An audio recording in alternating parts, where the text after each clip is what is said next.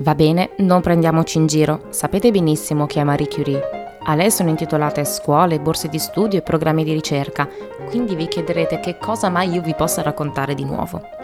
Non ho voglia di raccontarvi quando è nata, che cosa ha fatto, quando è morta, cioè un, un pochino sì, eh. Ma vorrei raccontarvi di una donna che oggi, a ottantacinque anni dalla sua morte, è più moderna che mai. O forse è il mondo che non è cambiato troppo, chi lo sa. Nella vita di Marie Curie troviamo tutti gli elementi che caratterizzano ancora oggi la vita di uno scienziato. La fuga dei cervelli, la vita di uno straniero in terra straniera, le difficoltà nella reperibilità dei fondi per portare avanti la ricerca e le notti insonni a studiare, ovviamente. E poi ricordiamoci che questa è una storia di una donna nella scienza, che con il suo essere donna, complessa e determinata, troviamo persino pene d'amore e un caso di quello che oggi chiamiamo stalking. Ma non acceleriamo le cose e andiamo per gradi. Partiamo dal punto centrale di tutta questa vicenda. Marie Curie è ancora un modello di riferimento per quanti, donne e uomini, vogliono fare del sapere e della conoscenza gli elementi fondamentali per raggiungere l'emancipazione. Anticonformista, visionaria, coraggiosa e pure incredibilmente intelligente. Chi non vorrebbe essere, almeno per un momento, Marie Curie? Beh, io sì, ma solo per un momento. Nella storia delle donne nella scienza, Marie Curie ha oscurato tante altre scienziate che hanno storie altrettanto belle e di successo, venute sia prima sia dopo di lei. Ma come mai? Probabilmente perché ancora quando era viva l'immagine di donna in un mondo di uomini, devota alla scienza a livelli di abnegazione alla materia, che ha saputo districarsi con rispetto nei meandri di una ricerca ancora sconosciuta, ha scolpito talmente tanto l'immaginario che è difficile non paragonarsi a lei. E l'enorme eredità di Marie Curie ha inizio quando, insieme all'amatissimo Pierre, si recò a Stoccolma nel millenovecentotre a ritirare il primo premio Nobel. Ma prima dei due Nobel, della tragica morte di Pierre e di tanti altri aspetti della sua vita che purtroppo qui non vi posso raccontare tutti, c'è la storia di una ragazza così curiosa e assetiata di sapere che vuole studiare nella più importante università del mondo occidentale, che con un materasso e qualche vestito è partita dalla lontanissima Polonia, che ha passato anni e anni a lavorare in condizioni quanto mai difficili, ma che non curante di tutto questo è riuscita a guadagnarsi un posto nella storia della scienza.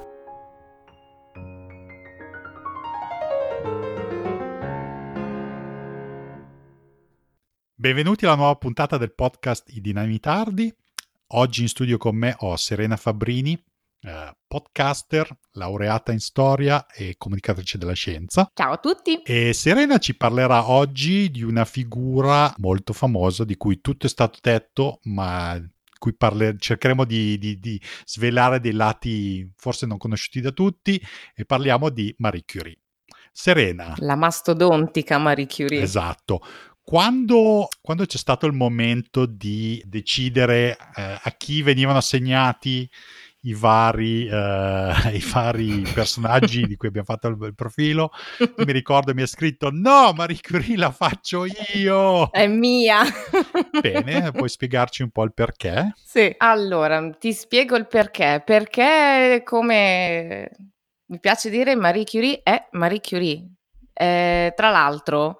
era l'unica donna in quella rosa di nomi che va a comporre il nostro podcast, e perché di Marie Curie si è, come hai detto tu, scritto tanto, detto di più, però sempre con quella, quella vena gentile, accademica, pulita. E, e invece Marie Curie è un personaggio veramente molto rock and roll, quindi volevo riuscire, volevo trovare l'occasione per eh, raccontare qualcosa di rock and roll di Marie Curie.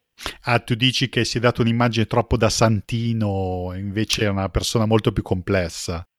Sì, ma questo succede, mh, succede con tanti eh, personaggi, non solo della storia della scienza ma della storia in generale, cioè c'è sempre il rischio, secondo me, di appunto creare degli, degli idoli, quando invece sono persone che eh, con, uh, con tutte le, le possibilità che abbiamo noi, con tutta la base di partenza che abbiamo noi, eh, si sono creati il loro, il loro futuro e la loro professione. In questo caso Marie Curie con pochissimo, niente quasi, è partita da, dalla Polonia, è andata in Francia ed è diventata Marie Curie, ma Marie Curie è nata Maria Sklodowska, non è nata Marie Curie, È questo che mi spinge sempre a affrontare questi mostri sacri di personaggi, appunto, che poi esulano anche dalla, dalla storia della scienza, per cercare di trovare la, quasi la normalità della, della loro vita, della loro carriera, del loro vissuto, insomma. Certo, diciamo, appunto, Marie Curie non, non camminava a cinque metri da terra, ma era una persona come, no, come molte altre. Tutt'altro. Molto intelligente, molto brava, molto tenace, però... umana, non sovrumana, forse è questo che vi cercate. Eh certo, è, è, ma questo è mh, secondo me poi quello che deve passare quando si parla di idoli, di miti, di esempi. Non bisogna comunque, secondo me, cioè, c'è sempre il rischio di ingigantire troppo le cose. Cioè Marie Curie sì, è Marie Curie, però come ho detto prima, prima di essere Marie Curie era una ragazza che si è iscritta all'università, ha studiato tantissimo, rinunciando persino al cibo e allo svago. Poi che lo svago non le interessasse, questo è tutto un altro discorso, si potrebbe parlare della socialità mancante in Marie Curie, ma è tutta un'altra, tutta un'altra faccenda. Però appunto sono persone normali che sono diventate straordinarie. E in tutte le, le cose che ho letto, che ho visto, perché appunto Marie Curie è diventata un personaggio talmente grande che abbiamo visto, si sono scritte canzoni su di lei, si sono eh, girati, sono stati girati tantissimi film, documentari, insomma è diventato un personaggio pop. Però anche nell'essere un personaggio pop è comunque la grande Marie Curie, come quando morì Pierre e lei divenne la vedova illustre. Cioè quei personaggi un po' distanti, quasi mitologici, e invece a me piace raccontare storie di persone che sì, sono fantastiche, straordinarie, ma che comunque, di nuovo, mi ripeto, partono da una base comune che è tanto studio, tanto lavoro e comunque tanta normalità. E allora andiamo ad ascoltare l'infanzia e la gioventù di Marie Curie.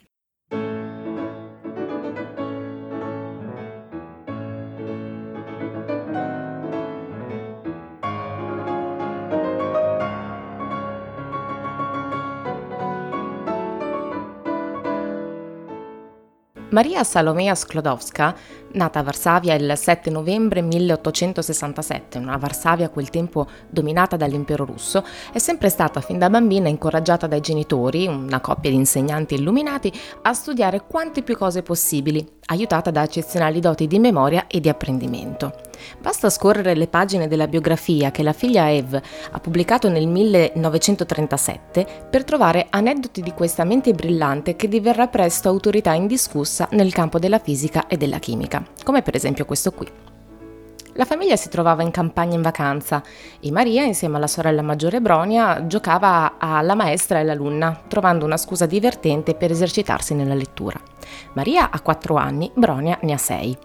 La maggiore, presa dalla voglia di far vedere ai genitori quanto stava migliorando, inizia a leggere un libro a voce alta, tentennando un pochino.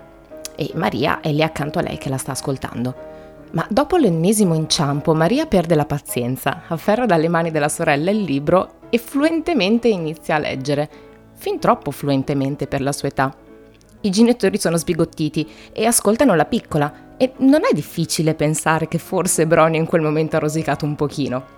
Terminata la lettura, Maria si accorge delle facce sorprese dei suoi genitori e, presa dalla paura di aver fatto qualcosa di male, con le lacrime agli occhi esclamò: «Non l'ho fatto apposta, è che mi viene facile!»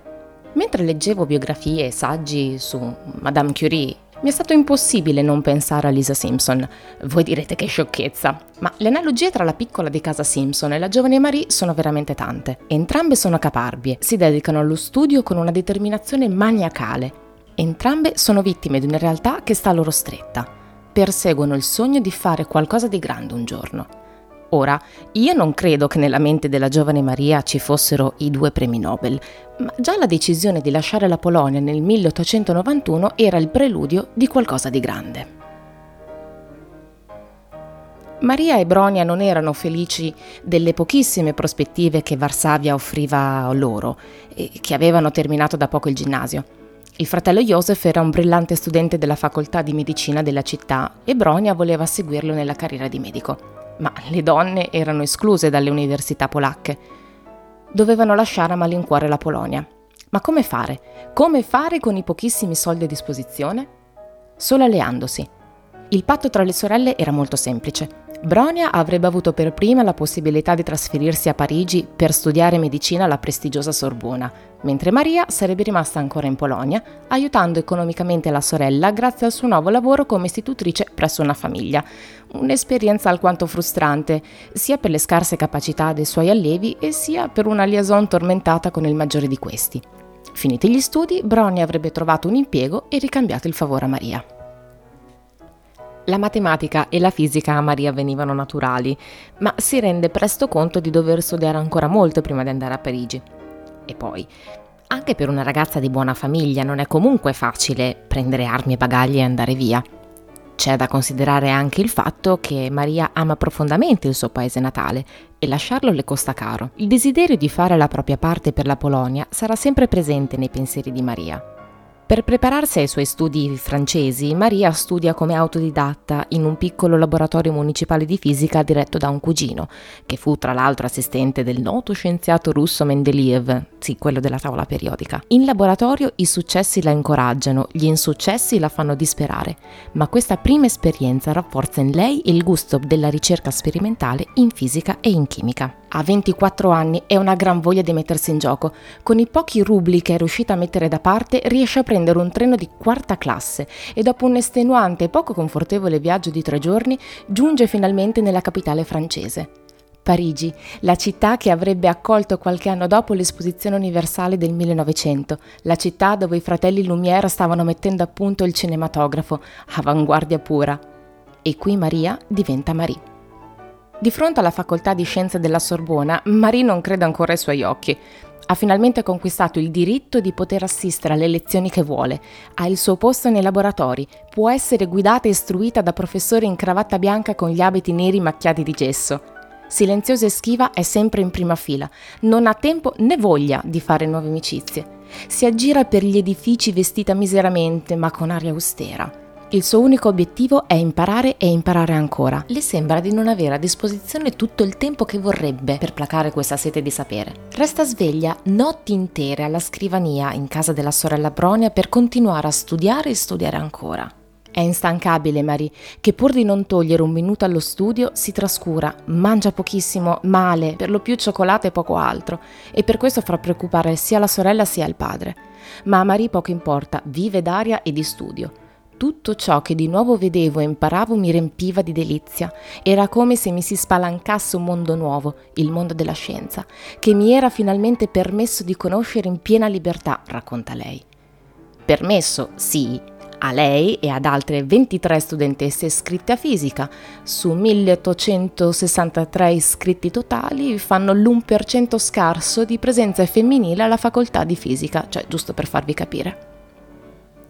Dopo tre anni di vita monastica passati tra la scuola, la biblioteca e la sua stanza e con poco più di cento franchi in tasca al mese per pagare tutto, riesce nel suo intento di conseguire contemporaneamente la licenza in scienze fisiche e quella in scienze matematiche tra il milleottocentonovantatré e il milleottocentonovantaquattro. Il solo lusso che ogni tanto si concedeva in questi anni era comprare qualche scampolo di stoffa per ravvivare i suoi vestiti, quelli che erano arrivati con lei dalla Polonia, ormai logori e vecchi. Ma come avrete ben capito, l'apparenza non contava nulla per Marie, contava solo studiare, studiare e studiare. E a conti fatti questo periodo di solitudine e studio è stato per lei uno dei più bei ricordi della mia vita. Certo, oggi i tempi sono meno duri e le possibilità per gli studenti fuori sede innumerevoli, ma ripensando al primo soggiorno parigino di Marie, viene da credere che lei era null'altro che una giovane ragazza desiderosa di imparare cose nuove nel centro di studi più importante d'Europa, accanto alle menti più brillanti della fisica moderna. Ditemi, cosa c'è di tanto differente con la vita di una giovane studentessa di oggi?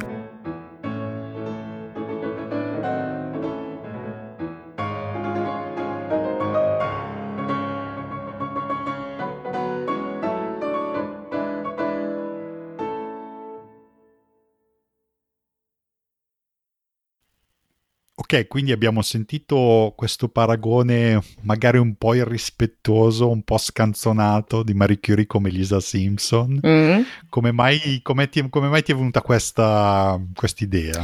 Beh, eh, è una, io che mi reputo una mente semplice, penso che possa venire in mente a tanti il paragone tra Marie Curie e la la piccola di casa Simpson, perché sono molto simili. Cioè, eh, oddio, adesso non lungi da me paragonare il padre, caro padre di mh, Madame Curie a Homer Simpson, adesso non, non credo, non ho letto di problemi di alcolismo in famiglia per queste cose qua, um, però sono molto simili, Lisa Simpson e Marie Curie, perché hanno una mh, determinazione a, che le porta avanti mh, a conoscere cose che è, è, mi è venuto naturale, ecco, il, il paragone, la, la curiosità di entrambe, è forse la, stata la cosa che più mi ha fatto, mh, m'ha fatto pensare al paragone, ecco. E, e non, non sono neanche del tutto d'accordo con il col fatto che possa essere una cosa un po' scanzonata, perché di nuovo, prima di parlare di Marie Curie, la grande Marie Curie, cioè dietro abbiamo una... una donna normale che ha voluto studiare, imparare tanto, consapevole che per lei poteva essere complicato, infatti prende, lascia, lascia la Polonia con tutte queste insomma cose che abbiamo, che vi ho raccontato poco fa, e quindi non mi sembra neanche troppo azzardato, poi adesso vediamo cosa commenteranno gli altri. Beh, poi Lisa Simpson, diciamo che appunto ha curiosità, ma anche tenacità e combattività, cioè eh se certo. trova dei torti, eh, Lisa Simpson prende una parte e la difende fino a, a, a, alla conclusione sicuro, della battaglia. Sicuro, molto e ovviamente sono due persone eh, di scienza, cioè comunque Lisa Simpson, anche se ad un certo punto lei diventa presidente degli Stati Uniti d'America, Lisa Simpson è nella, nella, nel racconto appunto dei Simpson la, la scienziata, insomma lei è quella che incarna lo spirito razionale, logico, eh, no? Quindi insomma anche questo è un, questo è un altro punto eh, di contatto tra Marie Curie e la piccola Lisa. Lisa Simpson suonava il sax, Marie Curie aveva anche lei un piccolo talento musicale, insomma la madre, no, la madre che suonava il pianoforte aveva voluto, insomma voleva che anche la figlia eh, imparasse a suonare, poi dopo lei accantonò un po' la cosa e se ne dispiacque. Ecco, altri fatti biografici. Come mai scelgono proprio Parigi tra tutte le possibili destinazioni? Eh. Avrebbero potuto scegliere tipo San Pietroburgo, diciamo la capitale dell'impero russo, di cui erano anche cittadine, invece proprio Parigi. Allora, eh, da una parte, cioè, di pancia ti risponderei perché a Parigi c'è la Sorbona e la Sorbona era considerata da quelle due ragazze il top di gamma per la loro educazione. E sicuramente questo avrà influito nella, nella loro scelta sia appunto di Bronia che poi di, eh, di Marie.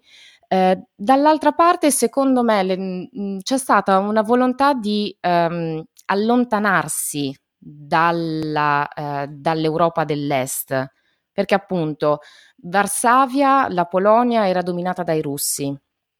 La dominazione straniera eh, ha pesato molto nella, nell'infanzia di, di Marie Curie. C'è un altro aneddoto nella sua, eh, nel, nella sua autobiografia dove lei racconta eh, di quanto si è sentita umiliata durante, lei faceva le elementari, eh, durante un'ispezione di un alto papavero della, dell'impero russo a scuola, lei eh, ha dovuto raccon- raccontare la classica pappardella della storia del, degli zar per far vedere che la classe stava seguendo le linee, tutto è.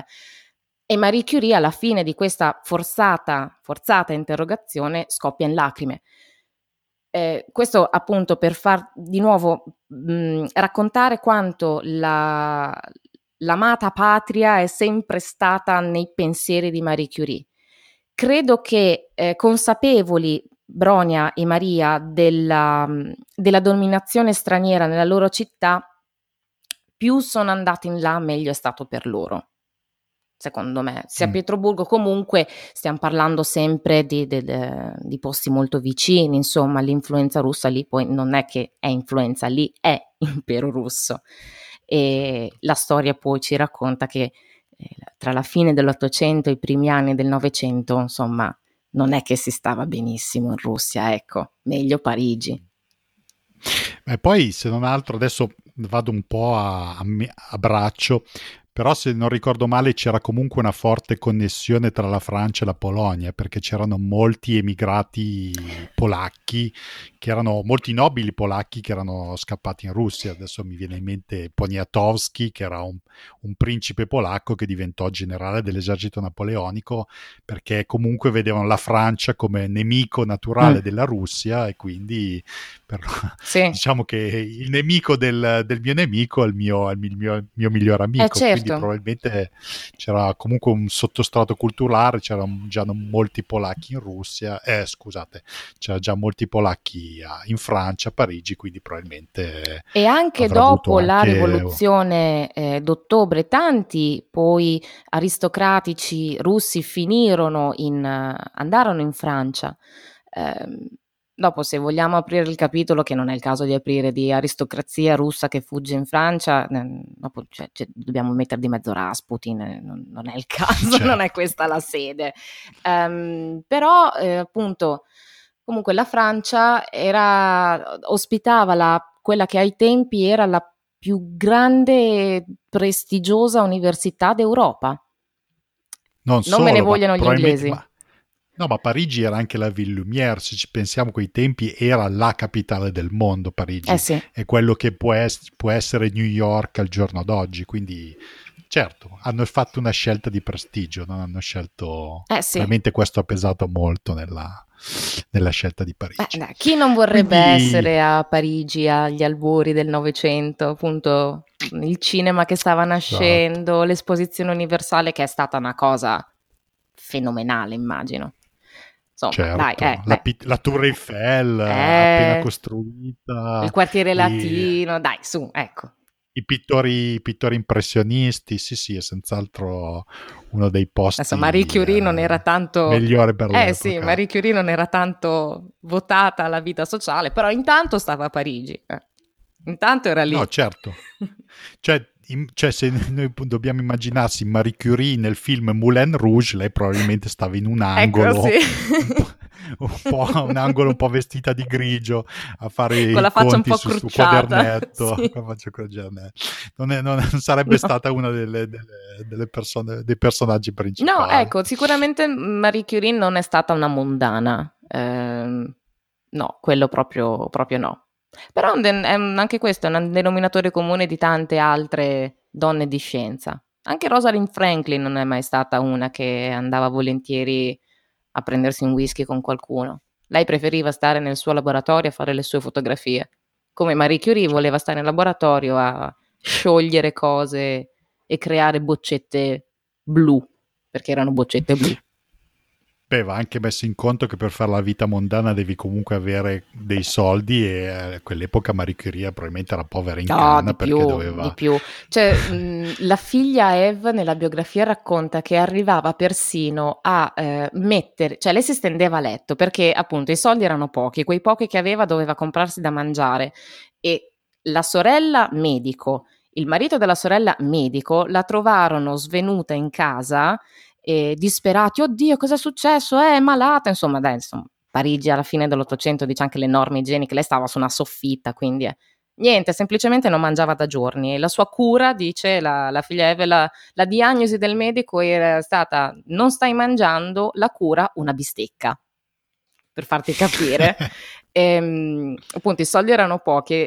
Lei racconta la, la figlia che arrivava a stendersi a letto, non aveva comprato il carbone, il, il secchio d'acqua che teneva in, in camera era già ghiacciato per il freddo, eh, lei si era stesa a letto, poi aveva messo attorno al letto delle, quelle poche sedie che aveva, cioè aveva rovesciato sopra quegli altri pochi vestiti che aveva, quelli che non, non era riuscita a mettere tutti sopra di sé, per farsi caldo. Cioè lei si era fatta un muro di stoffa per farsi caldo, perché non aveva comprato il carbone. Santo cielo. Beh, è stata geni- si è ingegnata, ha cercato una risposta, una soluzione anche a questo problema del freddo. Quindi, come dici tu, è l'equivalente di, una, di, un, di uno studente fuori sede dei giorni nostri. Sì. Sì. Uno studente fuori sede molto molto messo male. No, esatto, molto messo male, e comunque con quella um, eh, diciamo caparbietà del io sono qui per studiare, io sono qui per studiare, perché magari ci sono tantissimi studenti fuori sede, ma però sì, ecco, Marie Curie era andata a Parigi per studiare e non faceva altro che studiare. Certo, non c'erano gli istituti per il diritto allo studio all'epoca, no, non c'erano, figurati. Cioè no, in realtà c'erano, ma c'erano, erano molto poche eh. e se dovevi studiare dovevi mantenerti con quello che tua famiglia ti passava eh, e eh. Marie Curie purtroppo era messa molto male. Però, però? però un bel giorno mm. avviene una cosa molto interessante che adesso andremo a sentire. Un giorno la vita della giovane Marie viene cambiata dall'incontro con una affascinante francese, Pierre Curie. La metodica, stoica e stacanovista Marie si ritrova nel classico turbinio delle emozioni di una giovane innamorata. Pierre è già uno scienziato conosciuto e affermato e sta conducendo alcuni studi sulle proprietà dei cristalli, mentre Marie sta cercando disperatamente un laboratorio dove poter continuare le sue ricerche. I due si incontrano a casa di un comune collega in una situazione molto informale e parlano tutta la sera di scienza e di letteratura, della Polonia e dei loro sogni di scienziati. In poche parole, si piacciono da morire fin da subito.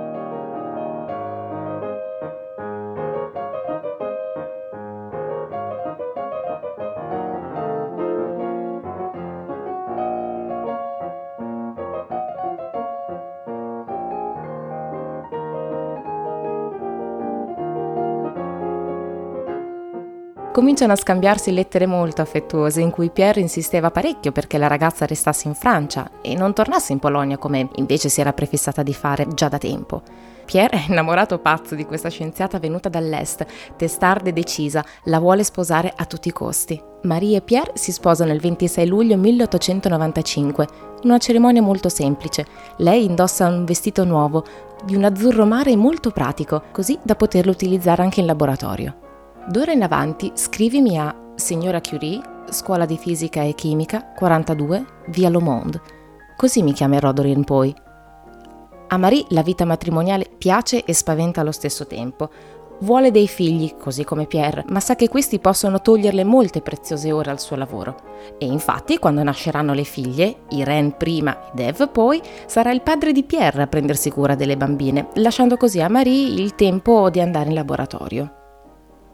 Mentre Pierre continuava i suoi studi sui cristalli, Marie pensava all'argomento della tesi di dottorato, lavorando come assistente nel laboratorio del marito, ovviamente a titolo gratuito. Affascinata dalle ricerche di Henri Becquerel, Marie cominciò a studiare le radiazioni emesse dall'uranio, di cui ancora si ignorava la natura. In laboratorio, Marie non pensò due volte a utilizzare due importanti invenzioni di Pierre, l'elettrometro e il quarzo piezoelettrico. L'attrezzatura, che se vogliamo simboleggia la perfetta complicità scientifica tra i due, ha permesso ai Curie di eseguire delle misurazioni senza precedenti. E dopo settimane di esperimenti, dopo aver testato diversi campioni, Marie trova che nella Pechblenda, che è un minerale contenente uranio generalmente utilizzato per colorare il cristallo, le radiazioni sono quattro volte più potenti di quelle emesse dall'uranio semplice. In un primo momento pensò a un errore di misurazione, ma presto si convinse che non era affatto così e anche Pierre si rese conto della portata delle scoperte della moglie, cominciando ad affiancarla in questa nuova ricerca, uno sforzo di otto anni che verrà brutalmente interrotto dalla morte di lui. Ma è Marie sola, in una relazione all'Académie des Sciences del milleottocentonovantotto, a dire che tutto porta a credere che ci sia un altro elemento molto più attivo dell'uranio. A questo punto Marie vuole isolare questo nuovo elemento e lo isolerà costi quel che costi. A differenza di Pierre, che ha vent'anni di lavoro alle spalle, Marie è più spavalda, è determinata ora così come lo era quando decise di prendere contemporaneamente le due licenze in matematica e fisica. Capitava spesso che inciampasse in metodi e fenomeni che non conoscesse, ma recuperava tutto con una velocità tale da stupire il marito. Quattro mani e due cervelli, sempre insieme lei e Pierre, con una fatica assurda riescono a ottenere una sostanza la cui radioattività è fino a quattrocento volte maggiore di quella dell'uranio. Nel luglio milleottocentonovantotto i coniugi Curie annunciarono: se l'esistenza di questo nuovo metallo è confermata, noi proponiamo di chiamarlo Polonio, dal nome del paese di origine di uno di noi. E noi è lei, è Marie, che non ha dimenticato la sua Polonia. l'ostinata Marie trascorre circa quattro anni a sciogliere, raccogliere e misurare il precipitato di Pechblenda, cioè i sali di radio puro, incurante dei rischi. Cioè, ricordiamoci che il laboratorio era null'altro che un freddo capannone con qualche vecchio tavolo e non c'era una cappa di aspirazione. Una delle gioie più grandi in questo momento per i due scienziati era sgattaiolare in laboratorio a notte fonda quando non c'era nessuno, per ammirare le sagome illuminate delle boccette che contenevano i loro prodotti. Una vista incantevole, fiabesca, davvero molto romantica. Quelle erano delle piccole luci su un mondo ignoto che insieme stavano pian piano scoprendo. Finalmente, nella primavera del millenovecentodue, Marie annota sul suo diario: R A duecentoventicinque virgola novantatré. È fatta, ha in mano il peso atomico del nuovo elemento, il radio, ha in mano la vittoria.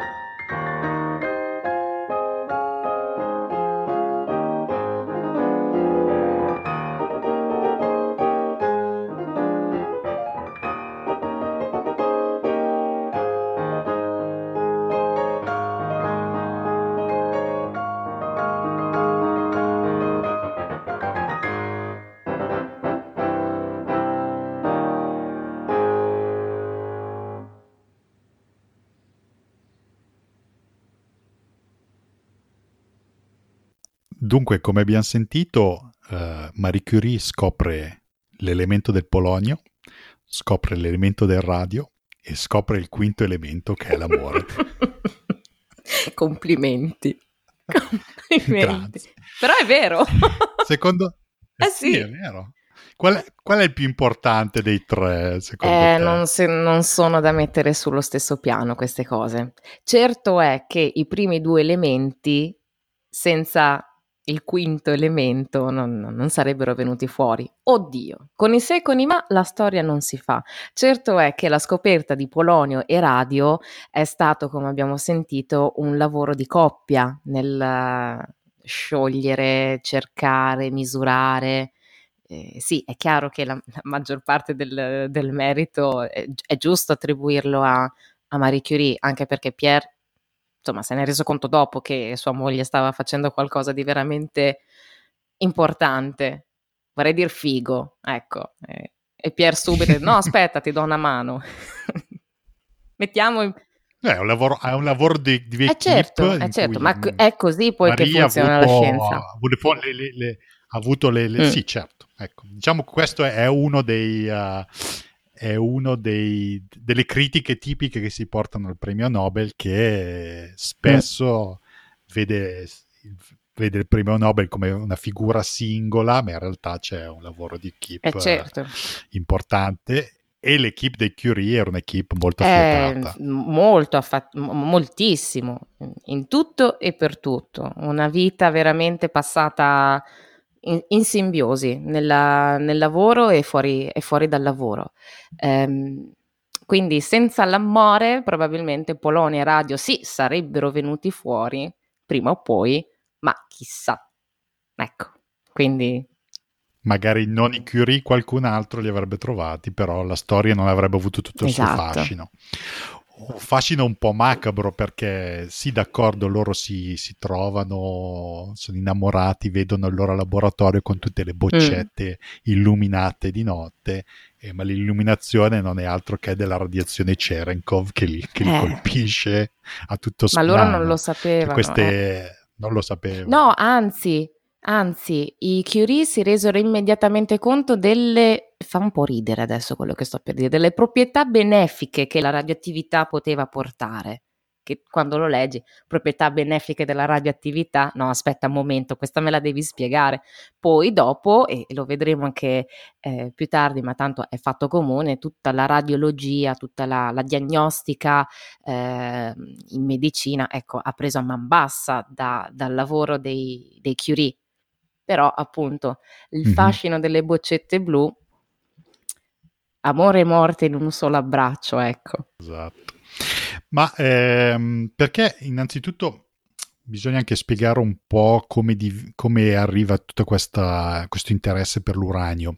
L'uranio era iniziava ad essere usato come vernice fosforescente, perché appunto la caratteristica principale appunto che l'uranio, emettendo, essendo una sorgente radioattiva, ha una leggera fosforescenza, e questo veniva usato ad esempio negli, per le, le lancette degli orologi. mm. C'era la, la, la, la gente poi così poteva vedere, leggere l'ora al buio, perché le lancette mettevano e qui si potrebbe parlare, scusami se ti interrompo, e qui si potrebbe parlare della salute delle operaie che dovevano intingere le lancette degli orologi, ma vabbè. No, è una storia eh, molto sì. interessante, per chi non la sa, diciamo che appunto le, le, le, le donne che lavoravano con, su questi orologi avevano questi pennelli mm. e questa tintura di uranio, loro ogni tanto però la punta del pennello, che era un pennello sottilissimo, si, diciamo, si sfilacciava mm. e loro l- mettevano la punta del pennello in bocca per tirare dritta la punta eh. del pennello, e così facendo nel corso degli anni ingerivano, assorbivano,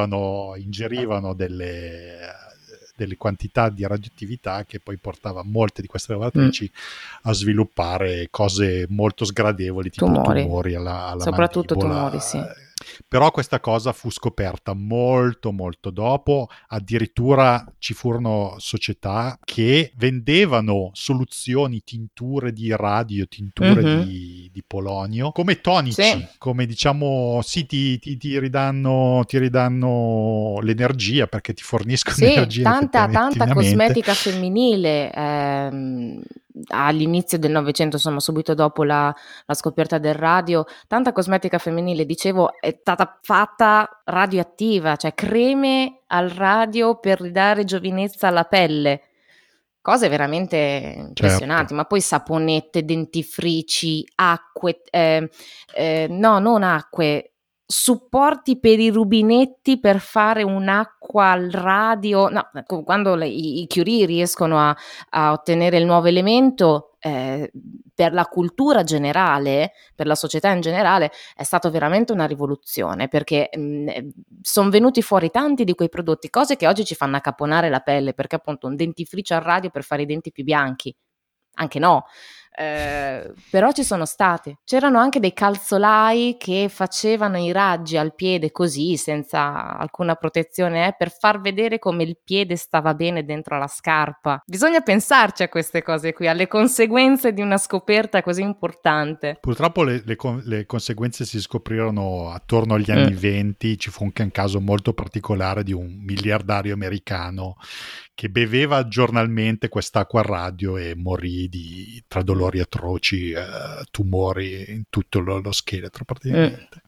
Eh. E da lì in poi, diciamo, il, tutto, il, tutto il, l'entusiasmo per le, la cosmetica a radio scomparì. Per fortuna. Però all'epoca dei Curie, mm. eh, per fortuna, però all'epoca dei Curie ancora non mm. si sapeva, e quindi quello che succede è che i Curie lavorano giorno e notte in un ambiente estremamente malsano, perché è, è radioattivo, mm. tanto più che, se non vado errato, è conservato alla Sorbona il, il taccuino, il libro nero, mm. ed è conservato in una cassa di piombo, come tutti gli appunti della Curie, persino le, le liste della spesa, qualsiasi materiale, oggetto. Marie Curie stessa, perché appunto lei eh, poi insieme a Pierre sono stati portati al, al Pantheon, e anche questo è un primato, Marie Curie, prima donna al Pantheon per meriti propri, ecco, diciamola eh, così, eh, è tutto avvolto nel piombo, tu, tutto.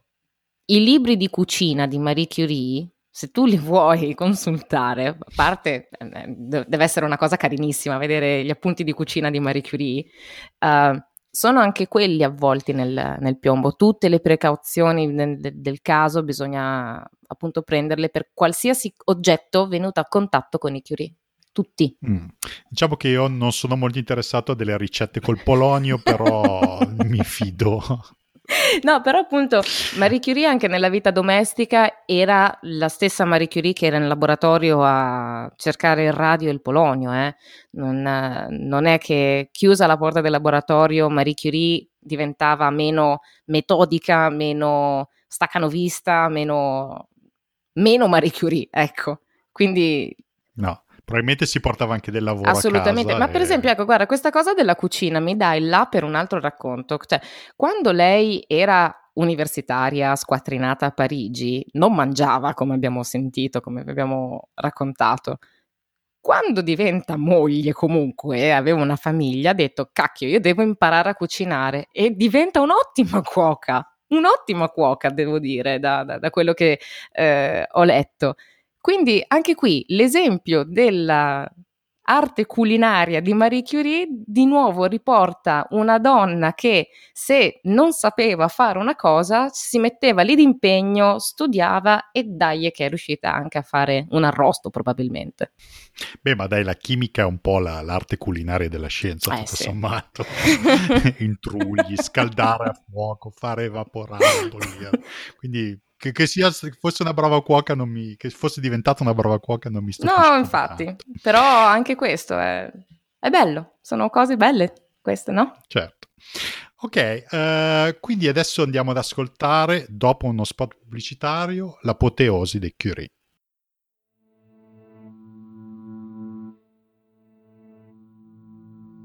Il podcast I Dinamitardi è un'idea e una produzione di A I Ricerca, l'Associazione dei ricercatori italiani nel mondo. A I Ricerca nasce per incoraggiare il networking tra ricercatori italiani di qualsiasi campo di ricerca, con l'ottica di creare collaborazioni scientifiche, comunicare la scienza in modo comprensibile anche ai non addetti ai lavori e scambiare informazioni utili sulle realtà lavorative. Per scoprire tutti i nostri servizi di supporto alla ricerca italiana nel mondo, visita il nostro sito w w w punto a i ricerca punto org. Puoi sostenere la nostra associazione e questo podcast iscrivendoti ad A I Ricerca o effettuando una donazione. Per maggiori dettagli scrivi a info at a i ricerca punto org.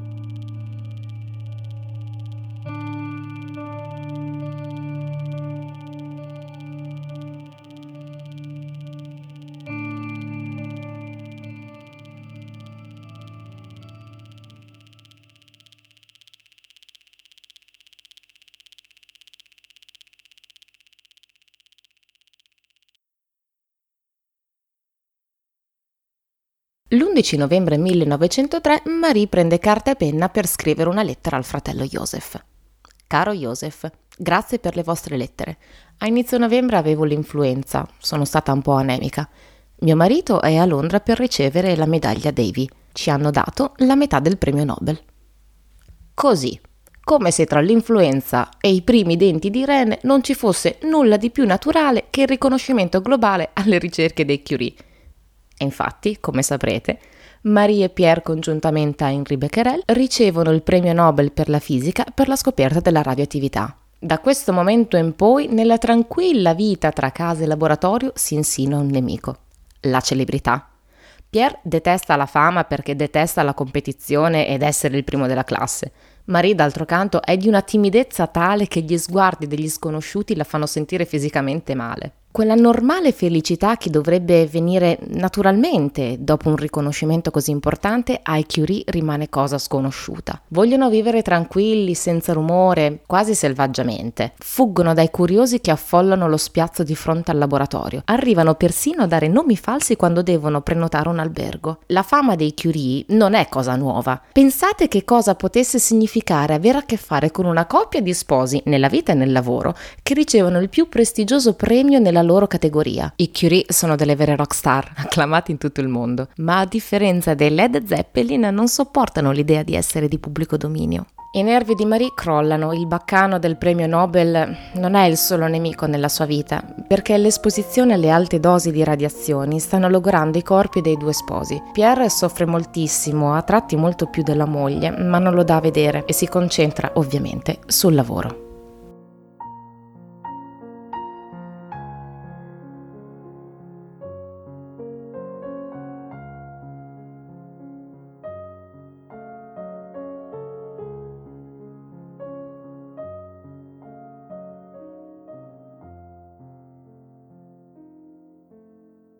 Giovedì diciannove aprile millenovecentosei.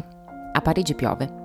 Pierre è in città per alcuni incontri all'Académie des Sciences di cui faceva parte dall'anno prima. Con i colleghi, ironia della sorte, Pierre quella mattina deve discutere delle precarie norme di sicurezza nei laboratori di ricerca. Nel primo pomeriggio riprende la via verso casa. Continua a piovere. Pierre cammina riparato da un grande ombrello, pensieroso come sempre. Distrattamente attraversa la strada senza guardare, facendosi largo tra la folla. Le ruote di una carrozza che stava sopraggiungendo lo investono in pieno, sfondandogli il cranio.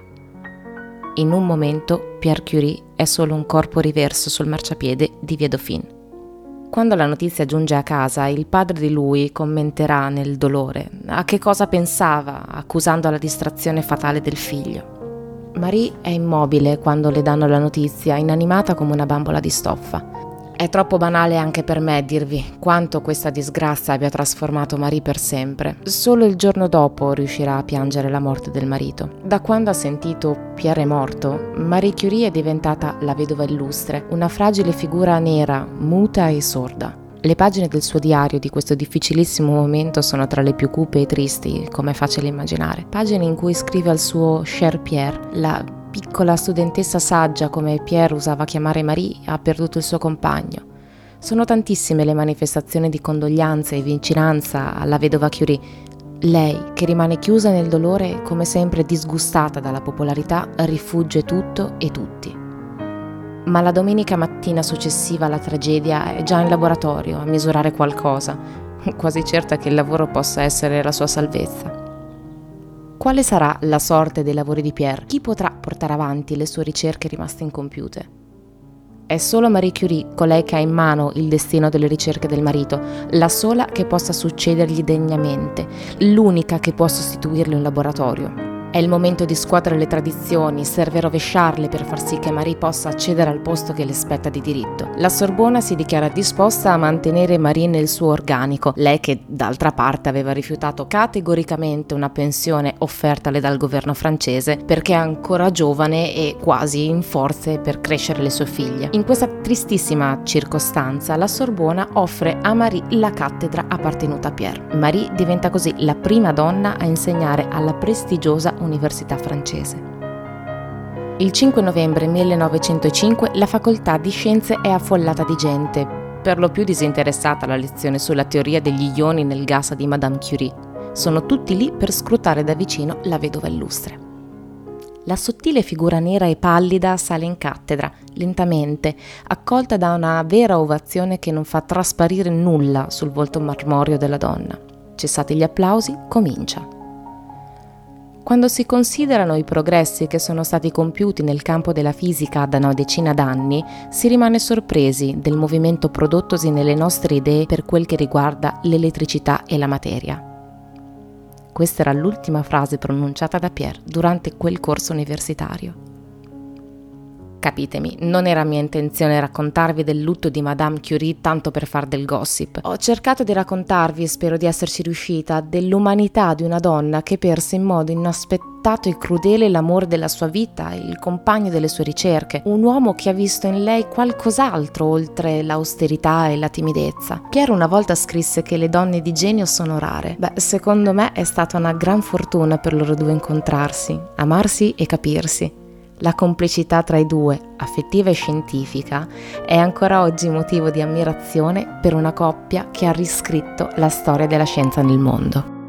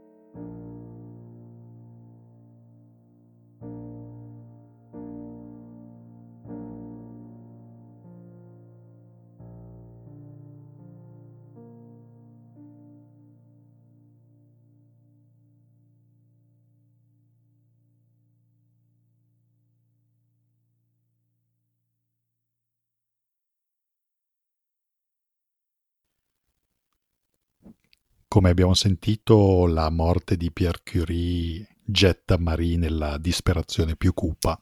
Sì. Sì, potremmo dire che proprio Marie vive un tragico momento di, di depressione. Eh, cioè noi l'abbiamo veramente sfiorata poi questa, questa parte della, di, di storia. Eh, il, è stata una tragedia immane per lei perdere, perdere Pierre, non tanto appunto quale collega, ma quale quale compagno. Io faccio, ehm, non riesco a trovare le... le parole per commentare come ammetto di aver fatto molta fatica a scrivere, a raccontarvi, a raccontarvi questa, questa parte della vita di Marie, perché il legame che c'era tra queste due persone è stato così grande, così potente, che io faccio molta fatica, ecco, a, a trovare le parole per, per commentare. Eh, di nuovo, leggendo le pagine del diario di, di Marie, lei per moltissimi mesi, anni, ha continuato a, a scrivere a Pierre, direttamente a Pierre, raccontandogli eh, gli sviluppi del lavoro, che cosa avevamo fatto durante quella giornata, quale pianta era fiorita in giardino, che cosa avevano imparato di nuovo le sue figlie. Quindi ecco, la, la morte di Pierre, sì, è stata un'amputazione vera e propria nella vita di Marie. Una luce che si spegne. Sì, una... ma lei comunque ha trovato di nuovo quella forza eh, straordinaria di eh, gettarsi sul lavoro, sulla curiosità che la, quella curiosità che l'ha mossa fin dall'inizio, fin, dalla, fin da quando ha lasciato la Polonia per andare a studiare, e, e si è di nuovo buttata nella, nella ricerca. Certo, lei avrebbe potuto fermarsi perché comunque aveva già un premio Nobel, era persona famosissima, rispettatissima, sì. la, la morte l'ha la gettata nella disperazione, ma lei nel lavoro trova una via d'uscita. Certo, e anche, mh, ha dovuto anche eh, raccogliere l'eredità di Pierre. Eh, Marie, eh, abbiamo... Abbiamo sentito come lei si rifiutò di accettare una pensione dal, dal governo francese perché eh, appunto pensavano che non, non sarebbe stata più in grado di, di lavorare o, o, com- o dall'altra parte, cioè comunque da eh, considerare di nuovo il fatto che Marie Curie è Marie Curie in qualità di moglie di Pierre Curie. Quindi di nuovo non nascondiamoci dietro a un dito perché...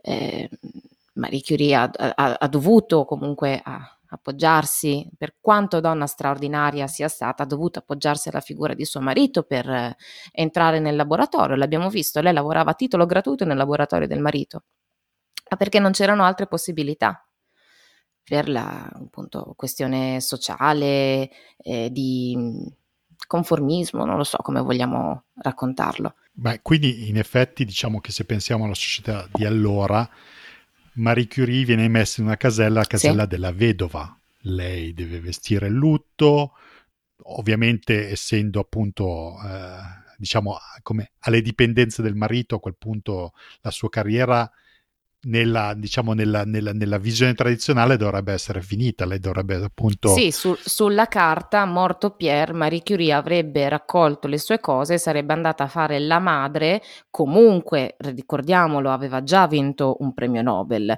quindi magari si sarebbe dedicata a, così, in un immaginario così, eh, si sarebbe dedicata a conferenze, a... Um, apparizioni, chiamiamole così. Sicuramente il lavoro della ricerca in questo immaginario poteva anche finire con la morte di Pierre. Ma in realtà diciamo che nell'immaginario dell'epoca non avrebbe neanche dovuto incominciare, cioè già il fatto Grazie. Che, già il fatto che la, lavorasse in laboratorio è una cosa eccezionale per l'epoca, sì. E il fatto che vuole continuare a lavorare in laboratorio è una cosa veramente impensabile. Eh, questa sì. è l'unicità di Marie Curie nella società dell'epoca. Esatto. Ma la società, eh, diciamo che eh, la società ehm, nota questa eccezionalità e si vendica in una maniera in cui adesso ascolteremo.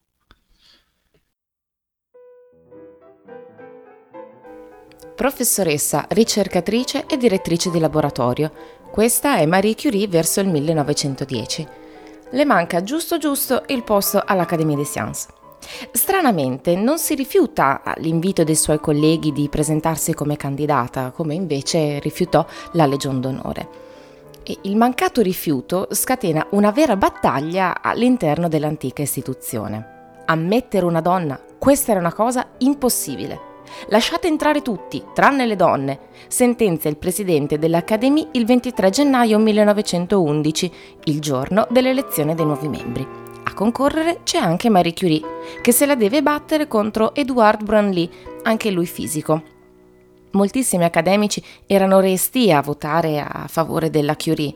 Si scatenò una gara tra le due fazioni, curisti contro branliani potremmo dire. Branly vinse, ma per pochissimi voti di scarto da Madame.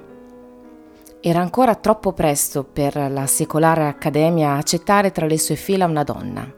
Anche se questa donna era già una rinomatissima scienziata, già premio Nobel, e in corsa per il secondo. Sì, perché dopo la morte di Pierre, Maria ha portato avanti le ricerche sue e anche quelle del marito, e questo a Stoccolma non passò inosservato. Se in Francia, non molto tempo dopo la scomparsa di Pierre, la figura di Marie Curie cominciò a essere oggetto di critiche e attacchi personali, in Svezia vollero ancora una volta omaggiare la scienziata con il premio Nobel per i servizi resi all'avanzamento della chimica attraverso la scoperta degli elementi radio e polonio, per l'isolamento del radio e per lo studio della natura e dei composti di questo elemento straordinario. Era il millenovecentoundici. Marie Curie è il primo scienziato nella storia a ricevere due volte il premio Nobel. Anche se malata e stanca, Marie va a Stoccolma con la figlia Irène, che ventiquattro anni dopo ritirerà lo stesso premio nella stessa sala, in coppia con suo marito Frédéric Joliot, e Marie, accettando il premio, ricorderà il lavoro di Pierre. Il millenovecentoundici è anche l'anno del primo convegno di Solvay, un importante evento che raccoglie ancora oggi le più grandi menti scientifiche per discutere dei problemi aperti della scienza. È in questa occasione che Marie conosce Albert Einstein, con cui nacque una profonda e reciproca stima. E nelle fotografie dell'epoca Marie figura come la sola donna tra gli uomini. È sempre il millenovecentoundici quando a Maria accade qualcosa di veramente brutto. Improvvisamente si ritrova in una situazione quanto mai spiacevole. Che mai avrà fatto per inimicarsi la stampa francese al punto tale da soffrire di una tremenda crisi di nervi che la figlia Eve ricorderà come così grave da condurla all'orlo del suicidio? Indossò un vestito di un tenue azzurro durante un'occasione pubblica. E dopo i lunghi anni di lutto, lei ricordiamoci che era la vedova illustre in Francia, questo vestitino non sfuggì ad alcuni feroci giornalisti. Da un semplicissimo vestito si scatenò su Madame una campagna diffamatoria orribile. Ma che successe? Vennero alla luce alcune lettere, o meglio, vennero rubate delle lettere, che Marie Curie si scambiò con Paul Langevin, fisico francese già collaboratore di Pierre e amico di lunga data dei Curie. Queste lettere confermavano una relazione tra i due. La stampa xenofoba e di estrema destra attaccò brutalmente Marie, dipingendola come una polacca giunta da un paese straniero per appropriarsi di idee scientifiche francesi e per rovinare le famiglie francesi. Quando le faceva comodo, la stampa esaltava la grande scienziata ambasciatrice di Francia, ma in questo caso non le vennero risparmiati i peggio insulti. La moglie di Langevin arrivò a minacciarla in strada con una pistola. La casa di Marie era presa d'assalto dai paparazzi. La sicurezza sua e quella delle figlie venne messa in serio pericolo più e più volte. La risonanza dell'affare Langevin-Curie fece persino tentennare l'Accademia di Stoccolma, che in un primo momento invitò Marie Curie a non andare a ritirare il suo secondo Nobel. Marie era con le spalle al muro, non sapeva cosa fare ed era stanca di tutta questa vicenda. In questo complicato momento, Albert Einstein le scrisse una lettera così piena di stima e affetto che le fece ritrovare la forza di andare avanti, riconoscendo lui stesso le maniere indecise, e queste sono le parole di Einstein, che i francesi stavano usando nei suoi confronti. Lo scandalo raggiunse livelli veramente assurdi, con Langevin che arriva a sfidare alla pistola un giornalista che nemmeno Casanova contro il marito di qualche sua amante. Alla fine la vicenda si placò con il clamore della seconda vittoria del Nobel di Marie, ma lo stress e la paura di quelle settimane lasciarono Madame veramente molto stanca e molto debilitata.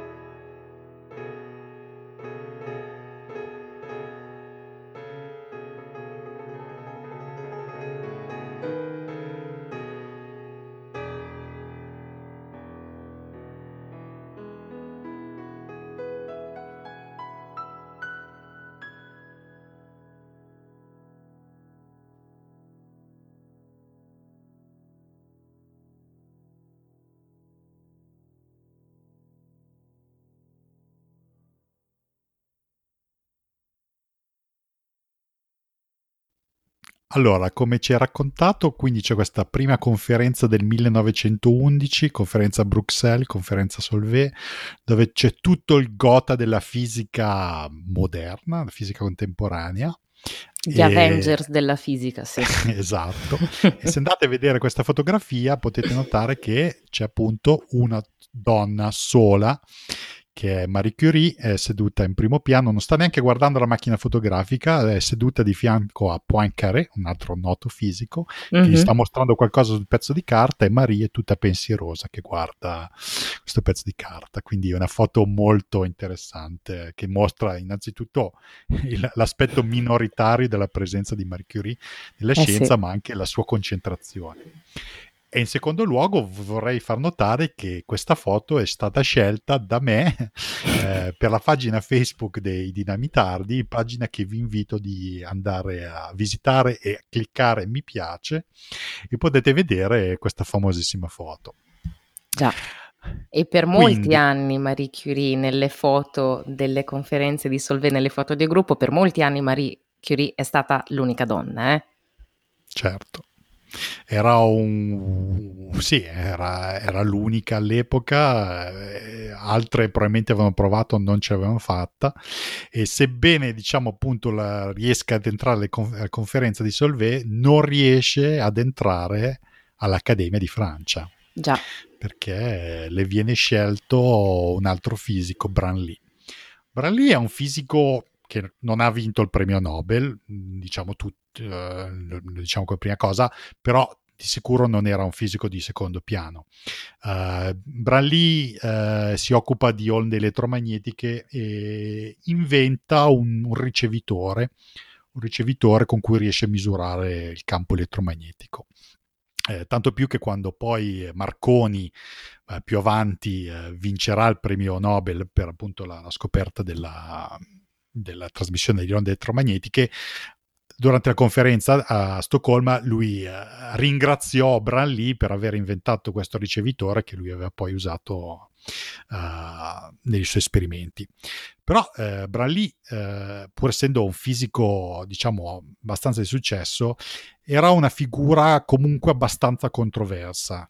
Cioè dobbiamo metterci in, in testa che Branly vince contro Marie Curie per pochi voti, e tuttavia eh, c'è molta gente che resti a votare per Branly per un semplice motivo, perché Branly era molto religioso, era molto cattolico, eh, diciamo che se, la Francia, se ricordiamo bene, come nella sua cultura, la cultura della separazione tra Stato e religione, è totalmente religioso, che eh, Branly, che era un professore alla Sorbona, ad un certo punto decide di eh, abbandonare la Sorbona per andare a lavorare in un'università cattolica, quindi un'università eh, eh, appunto finanziata dalla Chiesa, al punto che a un certo punto Branly diventò anche eh, membro dell'Accademia Vaticana delle Scienze.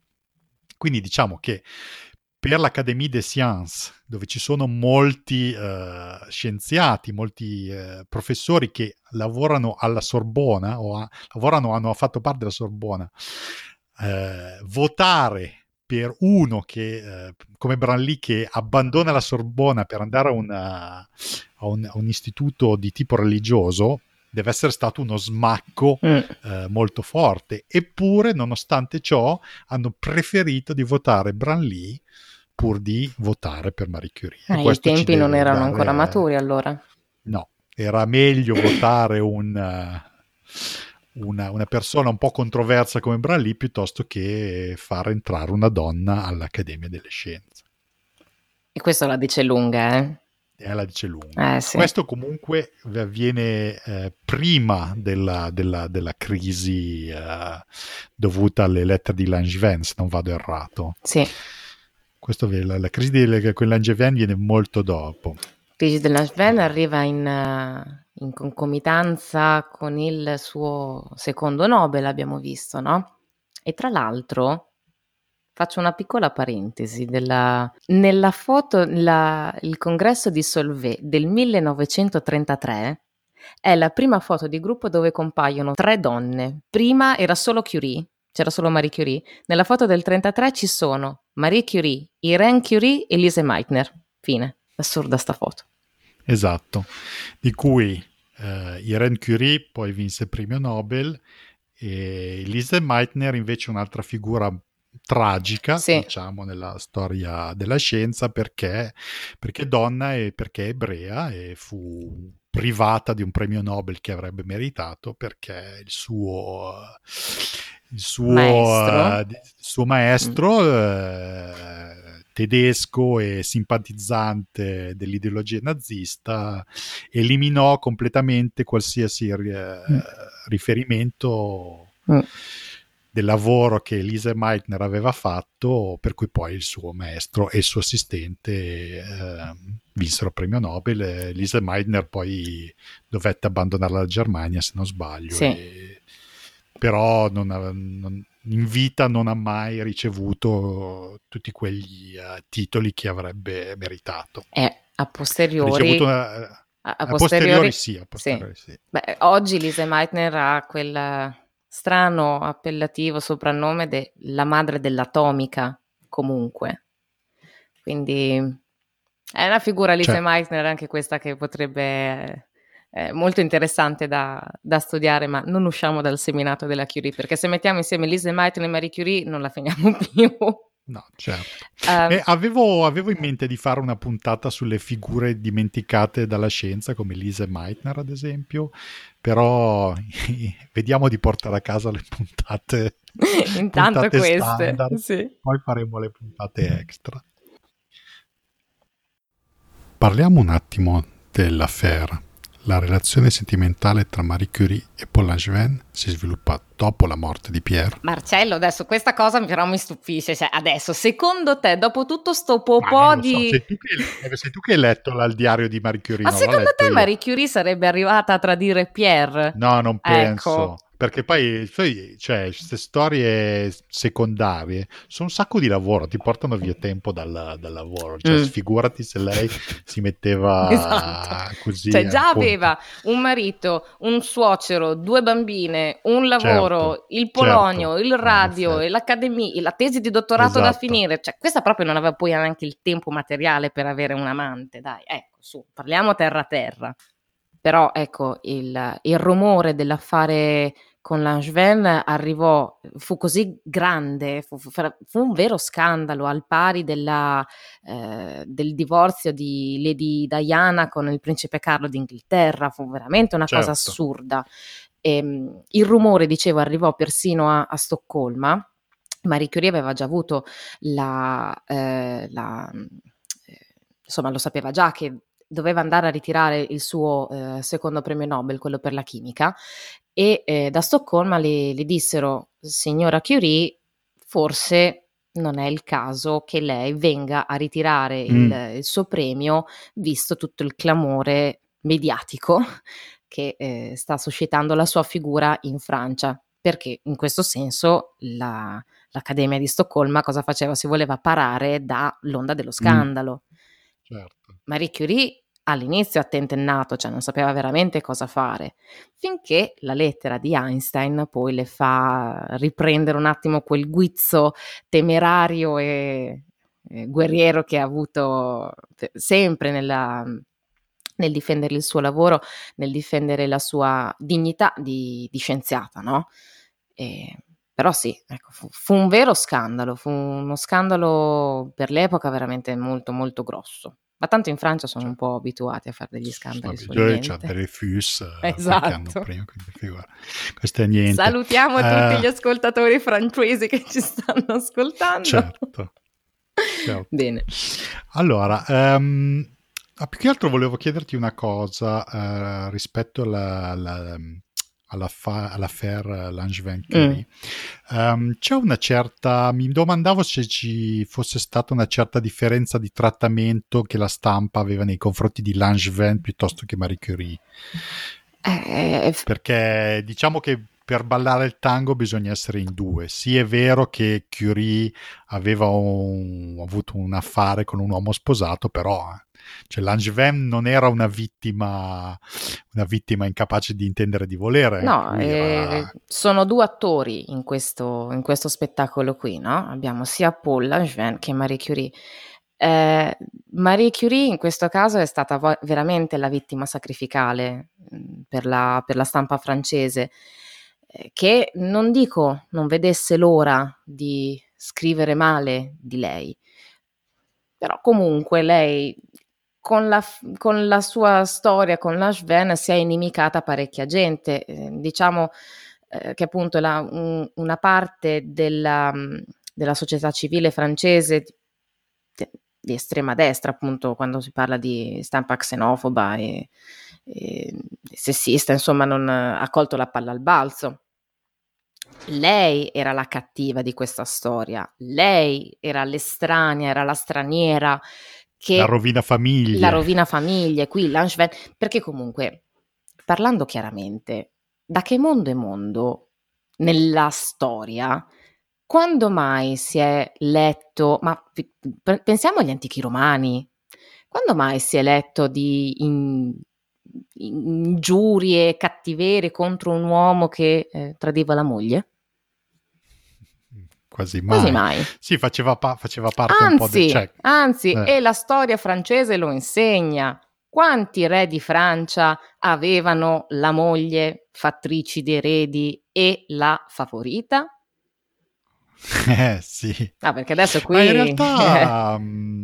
In realtà c'hai, c'era anche il cicisbeo, c'era anche il, il, il favorito, diciamo, maschile. Quindi da quel punto di vista, diciamo, per l'alta società mm. forse uh, i costumi erano un po' più rilassati che sì. non per la borghesia, certo. in cui l'apparire, l'apparire era tutto. Quindi senz'altro Marie Curie... Se il tuo marito è morto, sei vedova, devi restare vedova. Devi restare nel ruolo che ti è stato, che la società ti ha esatto. assegnato. Tu sei la vedova illustre. E, beh, veramente le, le, tutto è partito da un vestito. Adesso non è che Marie Curie anche prima del matrimonio avesse un guardaroba molto colorato, lei andava un po' più in là del blu forse, ma lo dice lei, eh, non è che me lo sto inventando.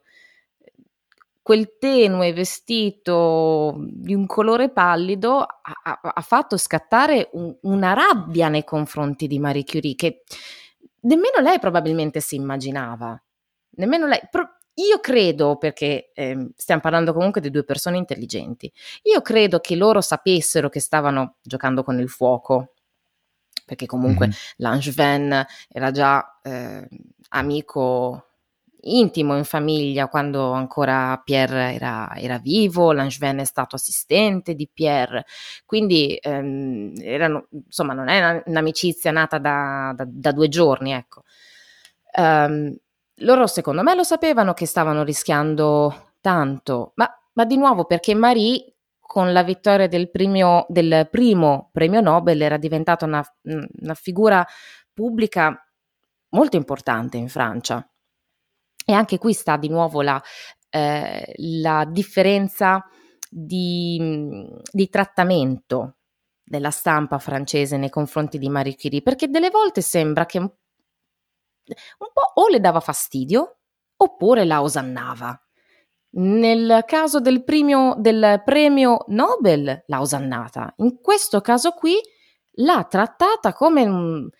una sfascia famiglia, appunto, come dicevi te, una, questa donna venuta dall'est che si appropria delle, delle nostre idee scientifiche, rovina le nostre idee, le nostre famiglie francesi. E, anche qui Quant'è cambiato il mondo? Poco. Molto poco, perché se penso alla stampa nostrana degli ultimi mesi, ci sono figure molto polarizzanti in cui un lato ti ripropone questa persona come, diciamo, salvatore dell'umanità e sì, portatrice di valori fino alla nausea, e l'altro lato eh, invece come de- una demonizzazione. Mm. Posso pensare a Greta, mm. ad esempio, sì, o a, a Carola, Carola certo. Capitana, certo. Cioè sono degli... Cioè, da una parte si santifica una figura, dall'altra parte si demonizza e non si, e si, non si riesce un a trovare il focus. Un... Esatto. Qui si perde il focus. Perché il focus non è la persona, il focus è che cosa sta succedendo. Certo. E la stessa cosa era successa con Marie Curie. Sì. Marie Curie era una figura che doveva essere celebrata per quello che aveva fatto nella scienza, non demonizzata per quello che faceva nella sua vita privata. Però per Questa questo, mia... e questo per rispondere alla tua domanda, qual è stato il trattamento di Langevin nei confronti di Langevin da parte della stampa francese? Io credo che la risposta sia abbastanza semplice. Sì, Langevin era in questo caso qui un orpello alla brutta storia che aveva coinvolto Marie Curie. Sì, non interessava nessuno di no, Langevin perché no, non era una eh... figura di spicco. La, È bello la, far la che moglie, dire gli idoli. La, sì, sì, ma la moglie di Langevin a Paul gliene ha fatte passare di forche da galera, ma anche a Marie Curie, cioè la, la moglie di Langevin eh, l'ha perseguitata Marie Curie nel, nel vero senso della parola. Noi potremmo parlare di stalking in questo caso qui. eh, Marie Curie è stata minacciata tantissime volte, eh, non solo dalla, dalla moglie di Langevin, ma veramente c'era una campagna diffamatoria nei suoi confronti senza, oddio, senza uguali no, perché abbiamo visto eh, Che, che di uguali ce ne sono stati, comunque molto pesante. La moglie di Langevin l'ha perseguitata veramente, eh, Marie. Esatto. Mm. E quindi diciamo che la fatica, lo stress per questa storia e eh, la cattiva salute dovuta al lavoro che va fatto in laboratorio con le sostanze radioattive portano Marie Curie a una lenta fine.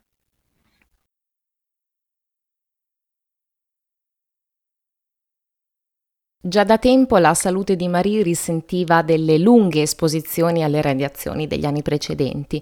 I medici le diagnosticarono una malattia ai reni e si rese necessario un intervento chirurgico, e la lunga convalescenza le fece ritrovare un momento di pace e di tranquillità per dedicare le sue poche forze alla costruzione dell'Istituto del Radio, oggi Istituto Curie, sia in Francia sia in Polonia. Chissà quale gioia e quale orgoglio fu per Marie inaugurare l'Istituto del Radio a Varsavia. Nel frattempo scoppiò la Prima Guerra Mondiale e Marie si fece promotrice, insieme alla figlia Irène, di un progetto veramente innovativo, una serie di ambulanze attrezzate con gli ultimi apparecchi radiologici di servizio al fronte, le cosiddette Petit Curie. La necessità di trovare i fondi necessari per l'apertura dell'Istituto del Radio la portarono a conoscere la giornalista Mary, detta Missy, Melony, direttrice della rivista femminile americana The Delineator. E ricordiamo che Marie non era molto amica dei giornalisti, con quello che l'avevano fatto passare. Per quanto strano possa sembrare, a Marie Missy piacque. Le due donne si compresero e si capirono. Missy invitò Marie in America, che andò insieme alle figlie nel millenovecentoventuno per ottenere una serie di conferenze e di relazioni. In America ricevette ampio sostegno dalle femministe oltreoceano e ricevette in dono un grammo di radio ottenuto dal finanziamento volontario delle donne americane. Questo tour fu un vero successo, ma massacrante per la sua già precaria salute. Negli ultimi anni della sua vita Marie si dedicò ad attività volte alla pace e al riconoscimento dell'alto valore della scienza. Nel millenovecentoventidue accettò di far parte della Commissione Internazionale di Cooperazione Intellettuale per la Società delle Nazioni, l'ONU, per poter fare la sua parte quale ambasciatrice della scienza in un'Europa dilaniata dalla Grande Guerra e all'alba di un nuovo conflitto mondiale. Colpita da anemia plastica, Marie Curie si spegne a Passy, in Alta Savoia, il quattro luglio del millenovecentotrentaquattro. Il tempo è tiranno, non è stato possibile per me raccontarvi tanti altri fatti e aspetti della grande scienziata che è stata Marie Curie. La sua vita, tragica e bellissima, è stata il soggetto prediletto di tanti storici, scrittori e sceneggiatori. Ma se ancora oggi siamo qui a raccontare chi è Marie Curie, un motivo ci sarà. E come è facile immaginare, il motivo è semplice. Marie Curie è unica, un esempio splendido di donna di scienza, che ha saputo conciliare famiglia e ricerca, amore e scandalo, determinazione e successo. Per quanto buffo possa sembrare, Marie è una celebrità indiscussa sotto ogni aspetto, lei che insieme a Pierre era intimidita dal clamore della loro popolarità. A lei importava conoscere e scoprire cose nuove, con metodo e rigore. E basta, null'altro. Perché raccontare la storia di Marie Curie? Ancora non l'avete capito? Vi aiuto. È la storia straordinaria di una donna che con niente in mano se non la sua voglia di imparare, scoprire e mettersi in gioco ha raggiunto la vetta della conoscenza, riconosciuta non una ma ben due volte. È l'esempio di dedizione totale alla materia di sua competenza. Parlando chiaramente, non importa che si parli di fisica, di astronomia, di letteratura, importa avere ben presente quanto il duro lavoro e la passione possano portare a grandissimi risultati. Certo, il momento storico in cui Marie è vissuta le è stato d'aiuto, non si può negare, si era all'alba di una nuova era per la fisica, ma lo sapete forse meglio di me, il mondo che ci circonda è ricco di sorprese. Donna dai tanti primati, Marie Curie è semplicemente Marie Curie. Credo non ci sia altro da aggiungere.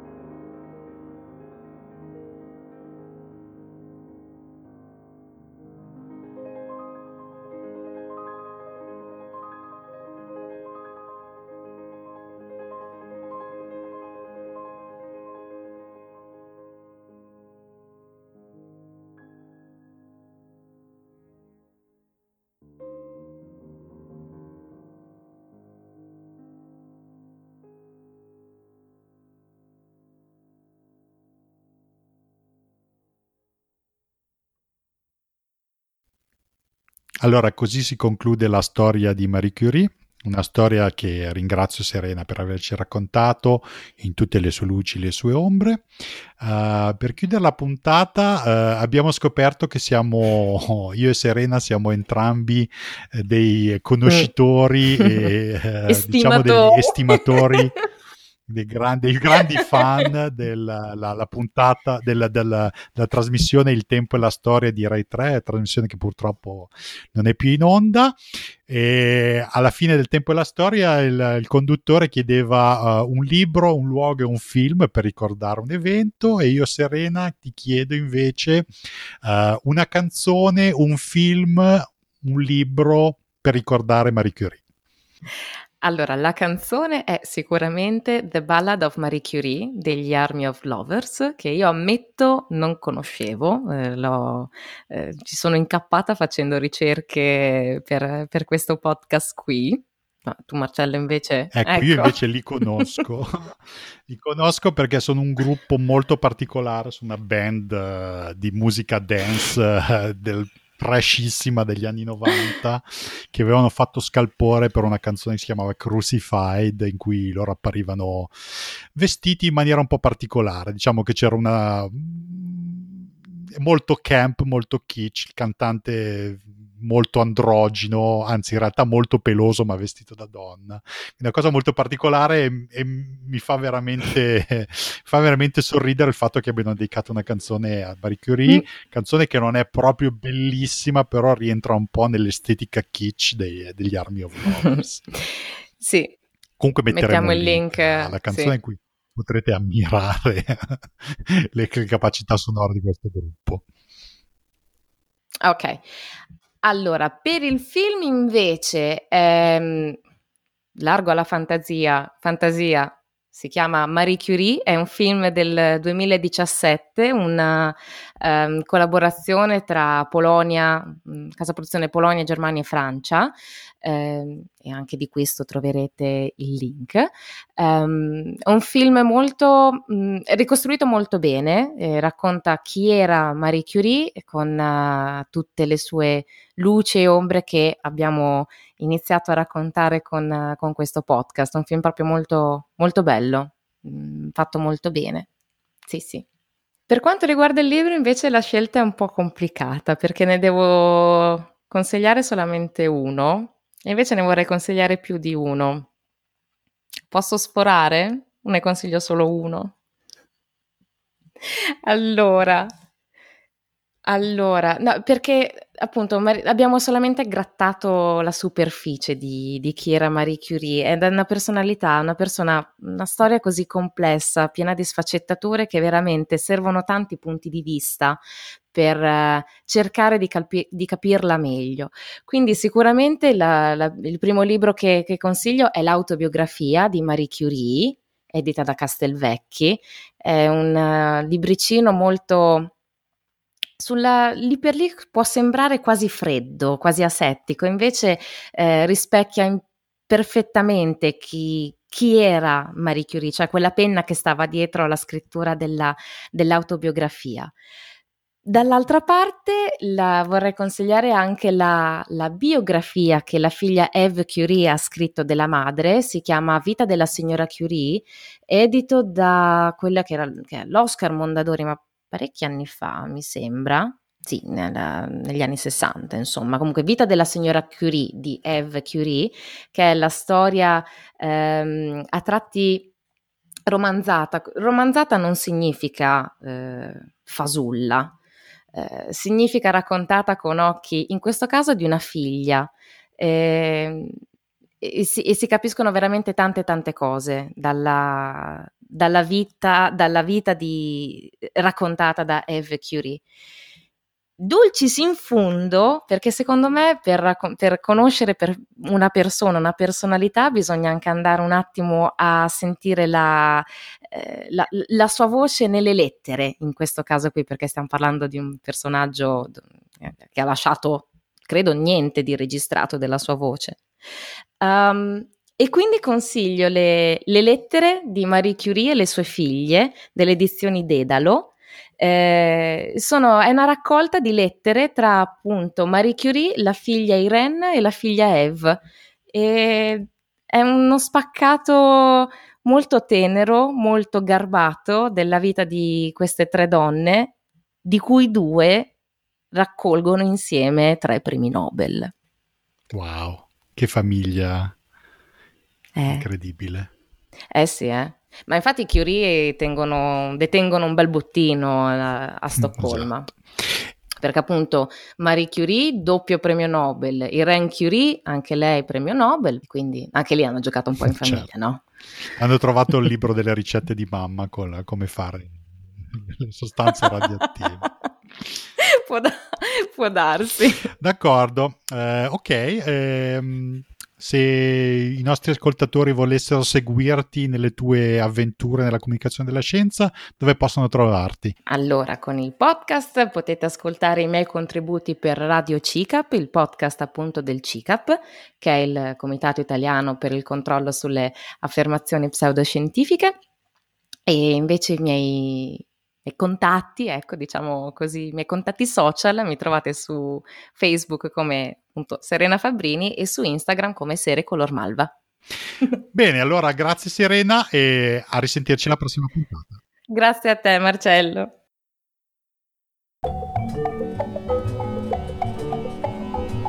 I Dinamitardi, una produzione A I Ricerca. Ideato e condotto da Marcello Barisonzi. Produzione e missaggio Laszlo Kalergi Soros. Assistente alla produzione Valeria Mazza. Segretaria di redazione Elisa Dell'Aglio.